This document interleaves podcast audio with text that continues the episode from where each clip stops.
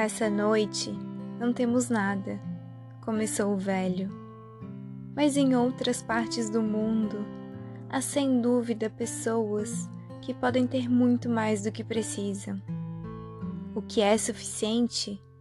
Vamos examinar essa pergunta.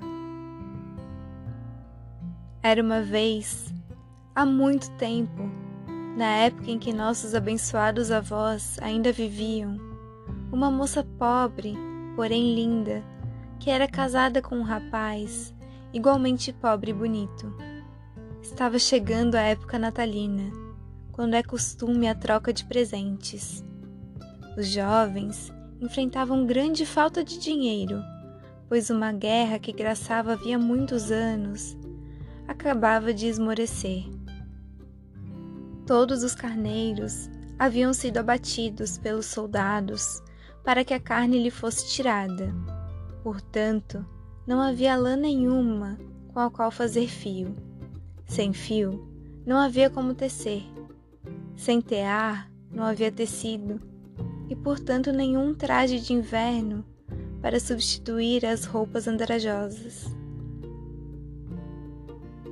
Quando podiam, as pessoas retalhavam dois pares de sapato para fazer um único par de dar pena. Todo mundo usava todos os suéteres e coletes esfarrapados que tinham, de tal modo que as pessoas davam a impressão enganosa de estarem barrigudas, apesar de macilentas, tanto acima quanto abaixo da cintura. E então, como costuma acontecer quando a pior parte da guerra passou, as pessoas começaram a se esgueirar de volta ao que restava das suas casas. Como o cachorro que conhece o seu próprio território, as pessoas voltavam para ficar apesar das condições de penúria. Algumas das lavradoras começaram a consertar arados, substituindo a lâmina por cápsulas de obuses que aqueciam e moldavam a mão. Outras cortavam e sacudiam as plantas mortas à procura de sementes. O alfaiate implorava por alguns retalhos de pano para começar a costurar de novo e vendia nas ruas seus coletes e casacos feitos de retalhos. O padeiro moía à mão qualquer grão que pudesse cultivar em vasos quebrados na janela e depois moldava habilmente pãezinhos minúsculos que vendia na porta da frente de sua casa. E aos poucos, as pessoas com a mente voltada para o comércio começaram a conseguir um pequeno sustento com a venda de pequenas ninharias, enquanto agradeciam pelo fato de que, por maiores que fossem os males da guerra, ela não havia conseguido apagar o sol. E assim seguia a vida na aldeia. Embora sem abundância, por toda parte ressurgiam os sinais mais simples da vida nova. As pessoas tomavam enorme cuidado para proteger tudo que fosse frágil ou jovem.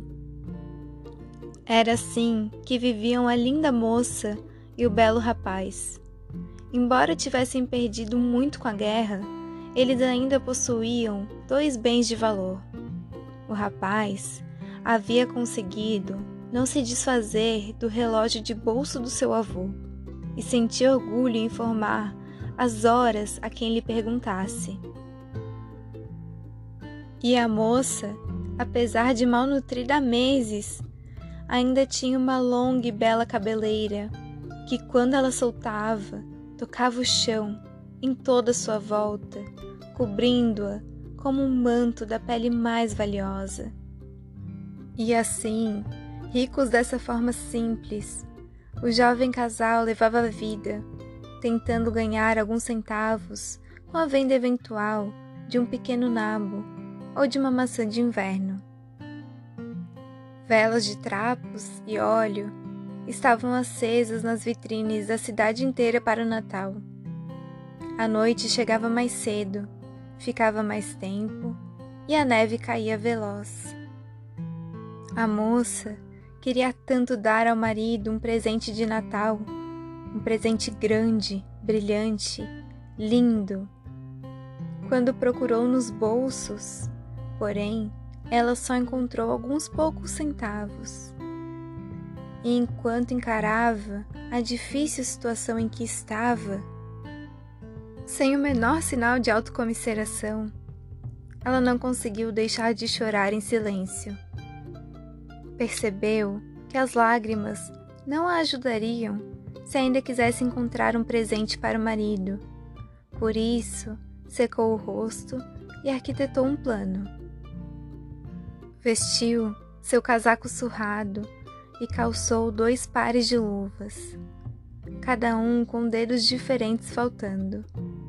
Saiu correndo pela porta e pela rua lamacenta, passou por todas as lojinhas com pouquíssima mercadoria nas vitrines.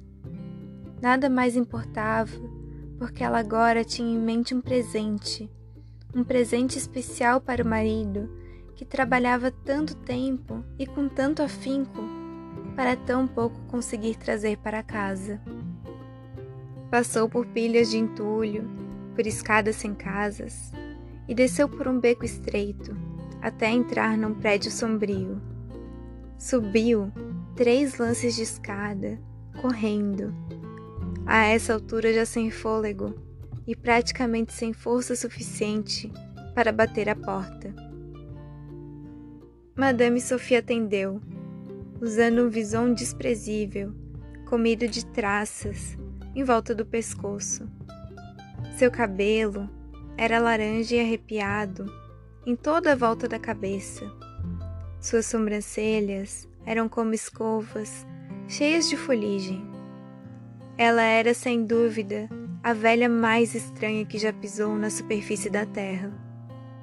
Ela, que antes da guerra fazia finas perucas para mulheres e homens ricos, estava, agora, reduzida a viver num apartamento de um cômodo, sem calefação.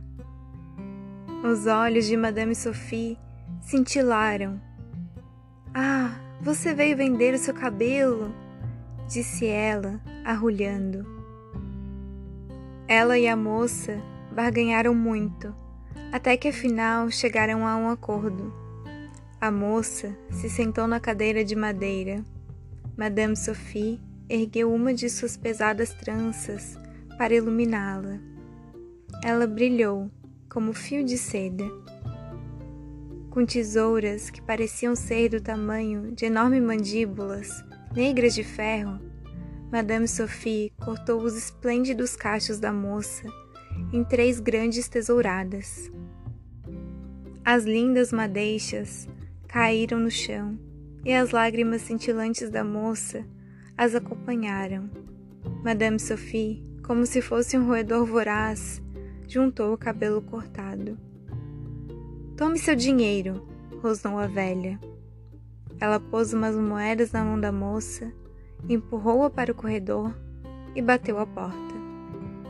E ponto final. Apesar de passar por uma tortura dessas, a moça era guiada por sua visão interior e seus olhos voltaram a se iluminar de entusiasmo.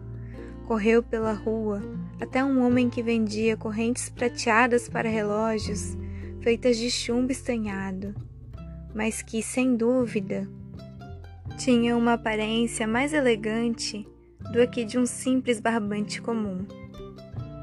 Ela lhe deu os centavos que tinha antes e os que ganhou com a venda do seu lindo cabelo.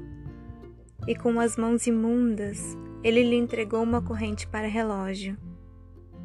Ah, como de repente ela se encheu de alegria por ter um presente para dar ao seu amado depois, praticamente correu para casa, com os pés mal tocando o chão, como o anjo que ela era, em outro lugar, em outra época, poderia de certo ter sido. Enquanto isso, marido estava ocupado com seu próprio esforço para encontrar um presente para sua querida mulher. Ah, o que poderia ser? Qual seria o presente certo? Um comerciante lhe empurrou uma batata murcha. Não, não, isso não serviria. Outro exibiu uma encharpe que, embora estivesse surrada, tinha uma cor bonita. Mas não, ela esconderia seus cabelos maravilhosos, ele adorava tanto ver sua cabeleira com seus reflexos de rubi e ouro. Na esquina seguinte, onde ventava muito, mais um mascate exibia nas palmas das mãos dois pentes simples, sem graça. Um era perfeito ao outro, faltava um dente. O rapaz soube que havia encontrado o presente perfeito. Doze centavos por esses pentes elegantes? sugeriu o vendedor. Mas eu não tenho doze centavos, disse o rapaz. Bem, o que é que você tem? guinchou o homem. E começaram a pechinchar. Enquanto isso, de volta ao minúsculo quarto alugado, a jovem molhou o cabelo com um pouco da água e forçou a formar ondinhas em volta do rosto. Sentou-se então para esperar o marido. Que ele ainda me ache bonita assim mesmo, sussurrava ela numa oração silenciosa. Logo, ela ouviu seus passos na escada. Ele entrou apressado. Pobre criatura, magro como um poste, com o nariz vermelho, os dedos congelados, mas com toda a disposição e a esperança de recém-nascido. E ali, na soleira, ele parou petrificado, olhando perplexo para a mulher.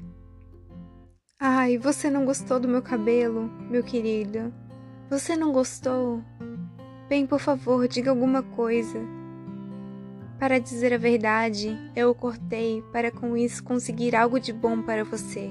Por favor, diga alguma coisa, meu amor. O rapaz estava dilacerado entre a dor e o riso, mas afinal o humor o dominou. Minha querida, disse ele, dando-lhe um abraço, aqui está o seu presente de Natal. Do bolso, ele tirou os pentes. Por um instante o rosto dela se iluminou, depois todas as suas feições se entristeceram e ela irrompeu em lágrimas, praticamente uivando de dor. Meu amor, ele a consolava. Seu cabelo vai voltar a crescer um dia e esses pentes ficarão maravilhosos. Não vamos nos entristecer. Está bem então, controlou-se ela. Sua felicidade voltou quando ela mostrou o presente que tinha para ele. E este aqui é o seu presente, meu marido. E na palma da sua mão estava a corrente nua, seu presente obtido com sacrifício para ele. Ah! protestou ele, começando de um salto a andar de um lado para o outro. Você sabe que vendi meu relógio para comprar seus pentes? Você vendeu! Vendeu! exclamou ela.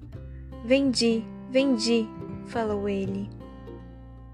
Eles se abraçaram, riram e choraram juntos, fazendo promessas mútuas de que o futuro seria melhor sem dúvida. Era só esperar para ver. Pois, vejam só, embora haja quem possa dizer que esses dois jovens foram tolos e imprudentes, eles eram de fato como os reis magos que procuravam o Messias.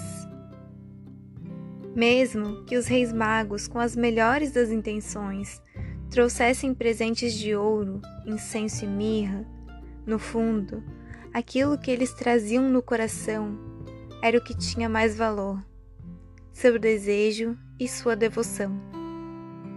E o jovem casal, neste caso, como os reis magos, também foram sábios pois deram o mais precioso de todos os presentes possíveis. Deram o seu amor, seu amor mais verdadeiro, um ao outro. E ele foi suficiente. Um trecho de O Dom da História, uma fábula sobre o que é suficiente, de Clarissa Pinkola Stess.